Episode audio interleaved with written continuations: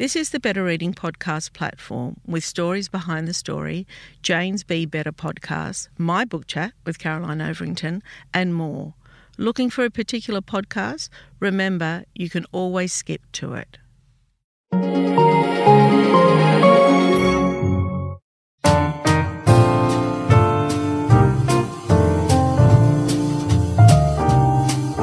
Welcome to the Better Reading Podcast Stories Behind the Story, brought to you by Bolinda Audio.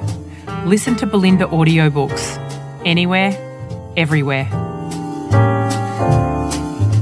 Hi, this is Cheryl Akle for the Better Reading Podcast Stories Behind the Story.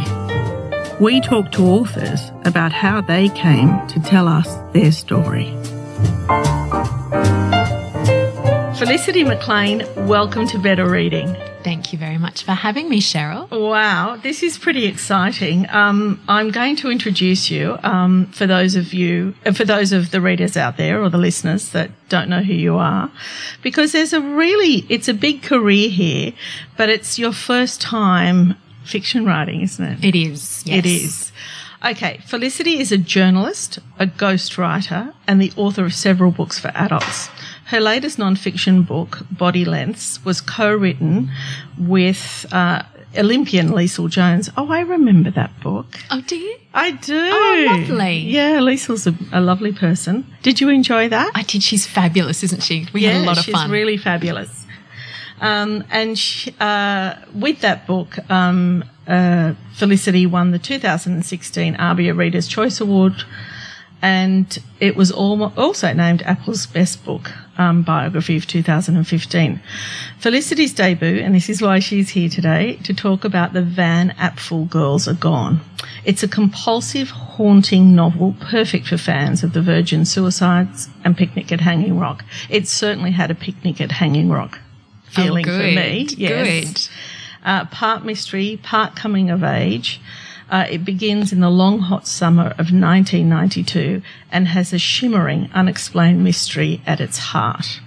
Um, so I would imagine that with all this writing, um, to go from what you've written and to come to fiction must be a difficult step. Was it difficult, or was it that you'd always felt that you had a fiction story in you to tell? It was less that I always felt like I had a story to tell, and more that I just really enjoy writing. Uh, I love the process.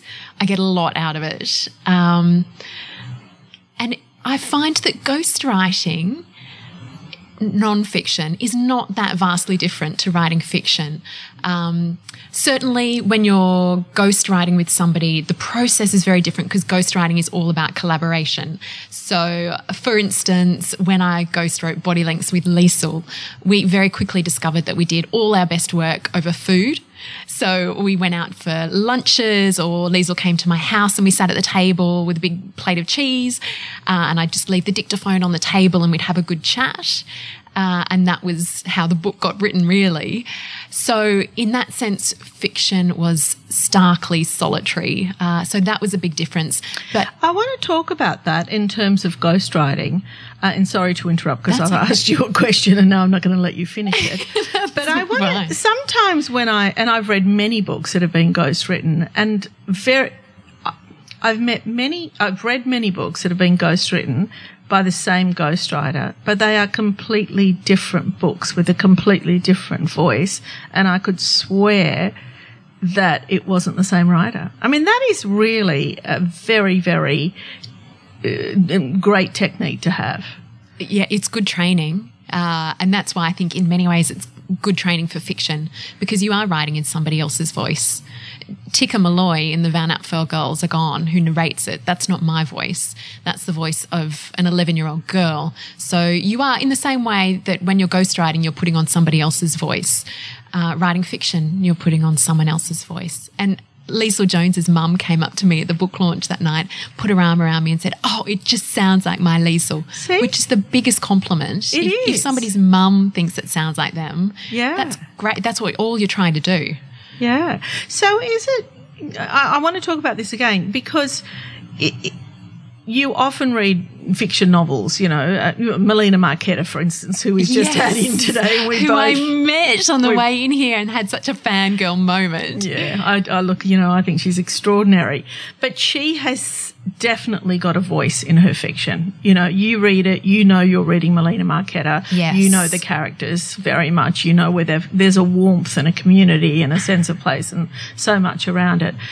Does that come through writing style? Yes, I think it does. I think it does. And everything from word choice to the dialogue that the characters use and their movements and the way that they look at the world, that all helps to form character and voice. So when you're ghostwriting, then it's almost counterintuitive to your style, isn't it? That's right. Yes, yes. You leave yourself at the door. I think um, Malcolm Knox, that fabulous ghostwriter and journalist, um, says you put on the invisibility cloak. And you leave yourself at the door and you become somebody else and you, all sorts of things, you notice their mannerisms and, you know, do they flick their hair or do they have a certain expression on their face and all those things you try to convey as well when you're conveying So their sense of self. It's like being an actor. It is similar in a way, yeah. Yeah, Yeah, I hadn't thought of it like that, but yeah, it's very true. Yeah. So tell me about the tell me about you. Tell me where did you grow up? How did you come to writing? Uh, I grew up in Sydney, uh, in a very tiny suburb, on sort of a, a bush fringe suburb in Sydney. And I always loved reading. So I guess I came to writing through reading. I was it always had my nose in a book as a kid. You know, there's not one author who has not told me that. That Yeah. everybody uh, comes to writing through reading, and I guess that makes sense, doesn't it? That's right. Yeah. Yeah. Yep. Yeah. Okay. So you've always had your nose in a book. Yes, and I never thought about being a writer as a career because that wasn't a career that I knew. I didn't know any writers. I didn't know you could grow up and write novels as a career. Yeah. Um, but I always wrote just for myself as a kid and I studied literature at university and loved it and um, worked as a journalist for a long, long time, a freelance journalist. Tell me about that. Uh, so I did all sorts of things. There was nothing I wouldn't write when I was a journalist. So I um, would pitch for all sorts of things. I wrote for the Big Issue magazine, which is a great one, uh, the Daily Telegraph, the Courier Mail, bookseller and publisher, uh, Home Magazine. I got a great gig at the Telegraph for a couple of years. I was doing their books pages Oh wow. which was a lot of fun. So each Yeah. week I got to interview a different author and I spoke to Irvine Welsh and Lynda La Plante and Lee Child and Joanna Trollope. And Do you learn from that? I, yeah, when I can get past uh, gushing over these, talking to these heroes, uh, yeah, yeah, you do. And like you say, the biggest thing that came through was they were all readers. Whenever you talk to these authors, their starting point so often is reading. Um, so that was great fun. I really enjoyed That that, one. just seems like the perfect job for you, actually. It was good fun. Yeah, yeah, Yeah. yeah. Um, so you had you've had a career of writing, um, and you know journalism is very different because it's short form, isn't it? It is short form, yes. Yeah. Yeah. Um, and to apply that to a novel, um, I know a lot of journalists are doing that these days, but that Trent Dalton for one. yes, done there's someone who's doing it well. quite well, hasn't he? Boy Swallows Universe, we love Oh, it. Spectacular. I met Trent um, at uh, we were presenting at a bookseller conference in Tasmania together last year, and I didn't meet him until we were on stage, and so he sat down and described for this audience Boy Swallows Universe and how it related to his own life story. And I was nearly in tears on stage. And then I had to go next. And I said, What a dirty trick. I didn't even, what an amazing story I had to follow. Yeah, yeah, yeah. He's um, that's been an amazing success story and so well deserved. Absolutely. Um, and we've got the same hopes for your book. We've Uh, got the same publisher, so let's hope so. Are you with Catherine Milne? I am. Oh, we love her. Yeah, we she's fabulous, isn't she? Oh, yeah, absolutely extraordinary. Um, okay, all right. So, when is it then that you? So, tell me, tell me a bit more about ghostwriting, and then we'll move on to fiction. So, Leisel Jones was one. Who else have you ghostwritten? Ah, but I can't tell you, Oh, you Cheryl. I'm not. I'm contractually obliged Okay. to take it to the grave. No, that's okay. That's why I don't have it in my notes. And I'm thinking, why haven't they told me what that is? Um, isn't that interesting that people don't want that to be known? But that's okay. That's fine. Do you know a really good way to be able to tell who's ghostwritten a book? If ever you see a book in a bookshop and you think, that's so funny, I didn't know that person wrote. If you look in the back in the acknowledgements, it will say something obtuse like, Thank you to Cheryl Akle for the words or something like that. And you think, there oh, there's your There you ghostwriter. Okay, so was well, I, actually, it's probably good that you can't say. But was there anybody that you wrote about? So were they mainly biographies? Yes, mostly memoirs and biographies. Um, yeah, a whole range of things. Um, business through to, you know, amazing medical. Right. Yeah. And was there anyone? And I think this is interesting. Was there anyone that um, you met that you didn't like? And then how do you, or that you overlike? Do you know what I mean? How does the bias not come in? Oh, that's interesting. That's a really good question. Uh, so the process, certainly in my experience, and I think everybody's ghostwriting experience is probably different. Um, but in my experience, I have always met with the person whose book I'm going to be writing. Yeah. Um, and we've gone out for a coffee or sat down together and just had a really good chat. And that is, that's a two way thing that's going on there is you are sussing them out to think, uh, can I work with you for the next nine, 12 months? And can you work with me? Because it's such a close relationship. You need to, even if you're not similar people, you need to be able to get on and work well together. And yeah, I have only had good experiences ghostwriting, but I know, you know, there are people out there that haven't. Um, so yeah, you need to be able to get on. Yeah, you do, because I think that's really interesting because you wonder how you can keep the bias out. Um, we, um, I know Michael Robotham, Ah, yeah, and as you know, he's a ghostwriter. that's all right. Um, and he, um, who was most famously the the um, the illustrator that was up for sexual harassment, the Australian guy living in London. Anyway, his name escapes me. Um, big guy that's just gone to prison, and I, you know, I've spoken to Michael about it, and he said Rolf Harris. Rolf Harris. Right. Rolf Harris. He said that he, you know, he spent so much time with, he would never have picked it. Yeah. It's interesting, isn't it? It is interesting. Yeah, and and- and he would have spent, you know, an enormous amount of time. Um, but yeah, very interesting. But I, what I think is most interesting is that he wrote Geri Halliwell's. I was going to say that. That's hilarious, isn't it? Yeah. And did you know that apparently at the time there were rumours about who was Geri Halliwell, the Spice Girl, dating, and Michael Robotham was seen coming in and out of her house all the time by the paparazzi, and I think eyebrows were raised until it was revealed he was the ghostwriter and not the love interest. Oh, I did not know that. But isn't that interest, interesting for a male of, uh, you know, I don't know how Ever catch yourself eating the same flavorless dinner three days in a row? Dreaming of something better? Well, HelloFresh is your guilt-free dream come true, baby. It's me, Keke Palmer. Let's wake up those taste buds with hot, juicy pecan-crusted chicken or garlic butter shrimp scampi. Mm. Hello Fresh. Stop dreaming of all the delicious possibilities and dig in at HelloFresh.com. Let's get this dinner party started. I'm Sandra, and I'm just the professional your small business was looking for. But you didn't hire me because you didn't use LinkedIn jobs. LinkedIn has professionals you can't find anywhere else, including those who aren't actively looking for a new job but might be open to the perfect role, like me. In a given month, over 70% of LinkedIn users don't visit other leading job sites. So if you're not looking on LinkedIn, you'll miss out on great candidates like Sandra. Start hiring professionals like a professional. Post your free job on linkedin.com slash achieve today. Old he was at the time. Yeah. Writing in a young girl's voice. Yeah, that's really interesting, isn't Yeah, it? Yeah, it's an amazing craft. I think it's really amazing, and I think that um, that like editors, I think ghostwriters don't get enough. I don't know uh, recognition. Hmm. It is because it's a skill. Okay, all right. Now we're going to move on to fiction. Talk to me about that. How did that happen? Uh, well, the impetus for writing the Van Apfel Girls Are Gone, really, the responsibility lies with Bryan Brown, the actor. Ah. Uh, because this book came about uh, as the result of a Sydney Writers Festival panel that I attended back in 2016. And the panel was hosted by Bryan Brown at the Bryan. That's not bad. It's not bad at all, not bad. Um, so it was hosted at the theatre in Bankstown that's named after him. And it was this wonderful panel for emerging writers about um, creativity and place.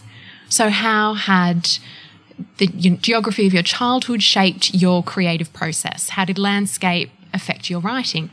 Which a great topic, really good topic. And I was on this fabulous panel with, you know, um, the playwright Nakkiah Lui and Zoe Norton Lodge, the wonderful writer, all these great people.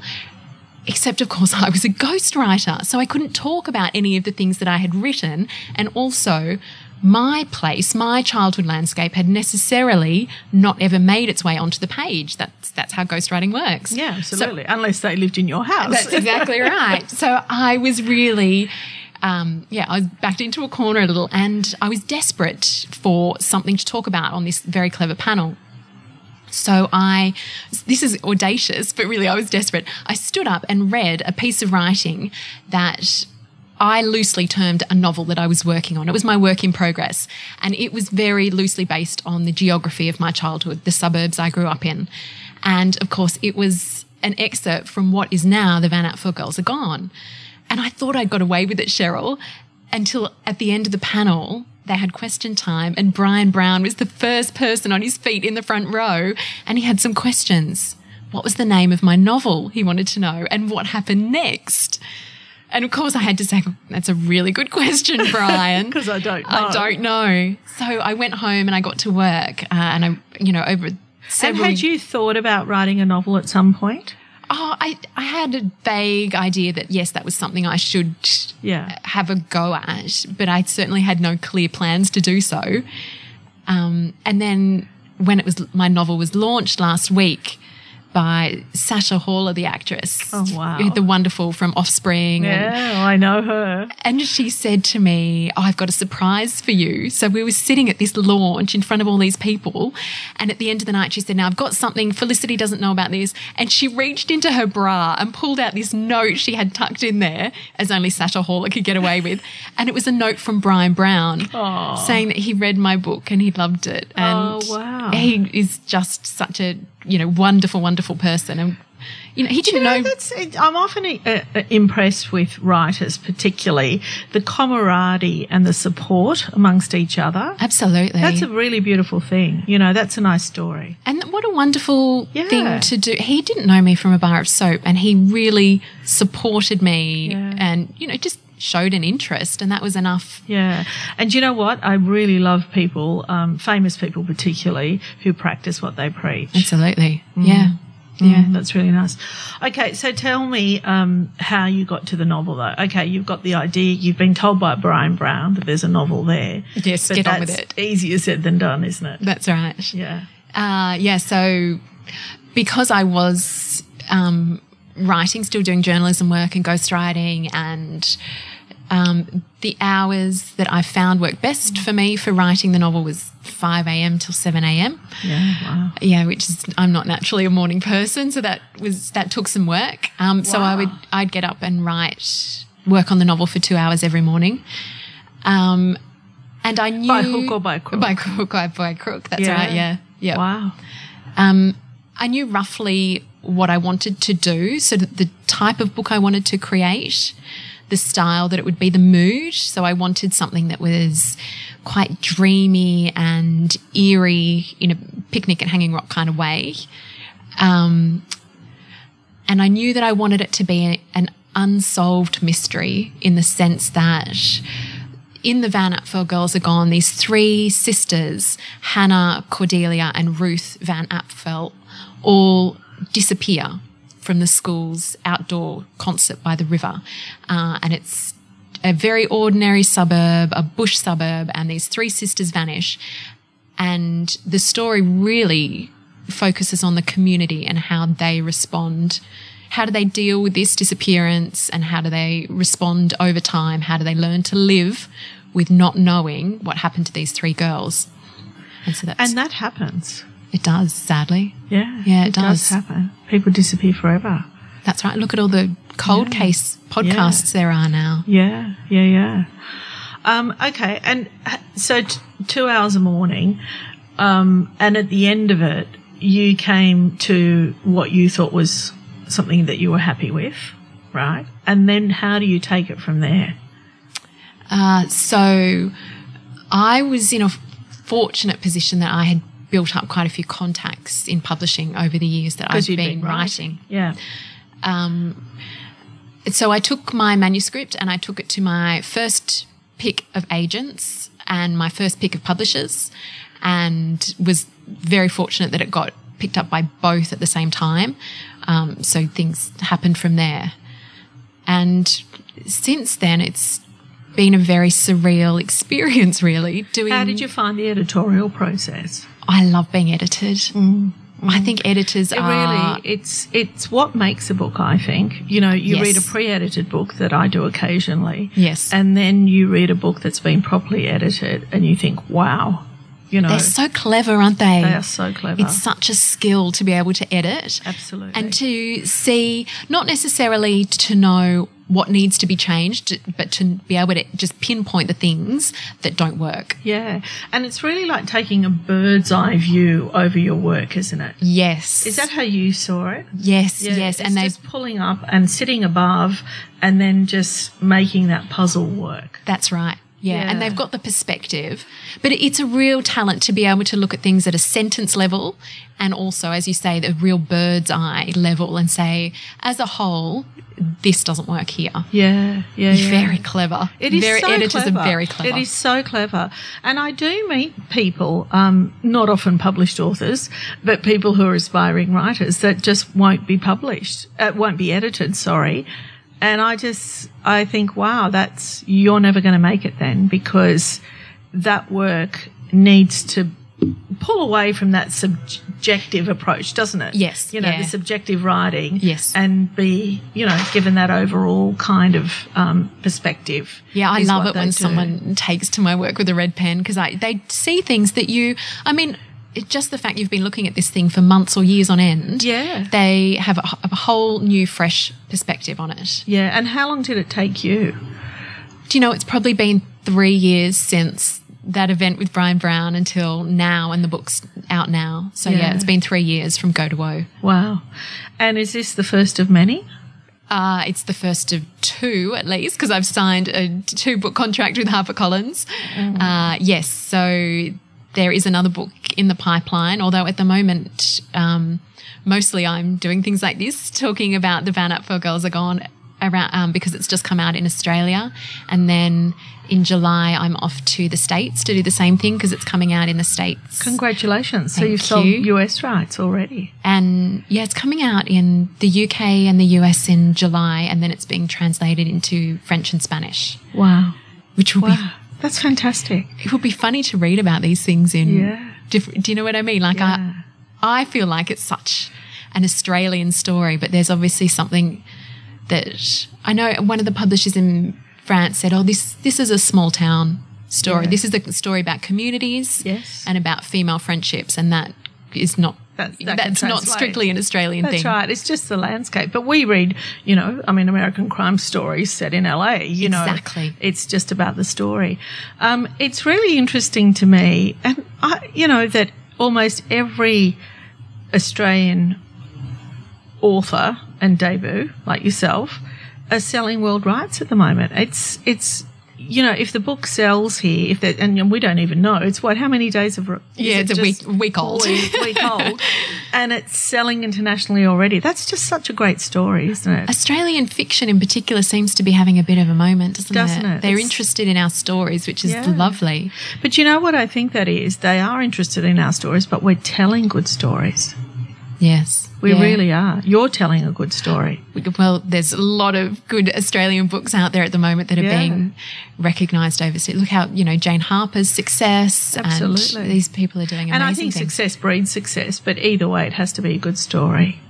I have had some very funny interactions with my American publishers though about our language. Yeah. I, a very long, very long and detailed email chain about the use of the word dunny. Yes. And what exactly is it do we mean by dunny? Yes. Is this an outhouse of some kind? Yeah. And there were pictures attached and all sorts to really. Yeah, it's different language, isn't it? It is. There were several that tripped them up. They didn't know uh, what I meant by arvo Yes. or by chook. Chook. Mum went up Yeah. the shops to buy a chook for dinner. Or adding an IE, brekkie, to things. I mean, there's so much. I often think translators too, I mean, do a yes, brilliant job. unsung heroes. Aren't they? Yeah. Because it really isn't about tra- just translating the language. It's about setting the tone, you know, keeping the integrity of the book, the integrity of the story. That's right. And capturing that in a different language. Yes. I mean, that's difficult. Yeah. But anyway, you've done it. It's called The Van Apfel Girls Are Gone. Uh, it's Felicity McLean. Thank you so much for talking to us today. Thank you for having me. If you'd like more information about better reading, follow us on Facebook or visit betterreading.com.au. This podcast is proudly sponsored by Bolinda Audio. Bolinda audiobooks are available on CD and MP3 from online booksellers and bookshops everywhere, or you can download from Audible, Google Play, or the iBook Store. We've also created our own app called BorrowBox that's available from both the App Store and Google Play. All you need to do to get it working is to download the app, join your local public library, and you'll gain access to the world's best collection of ebooks and e audiobooks available for you to loan on your phone or your personal device. Bolinda, we're here to enable you to escape, imagine, grow, and be inspired through the power of storytelling. Bolinda Audiobooks. Anywhere, everywhere.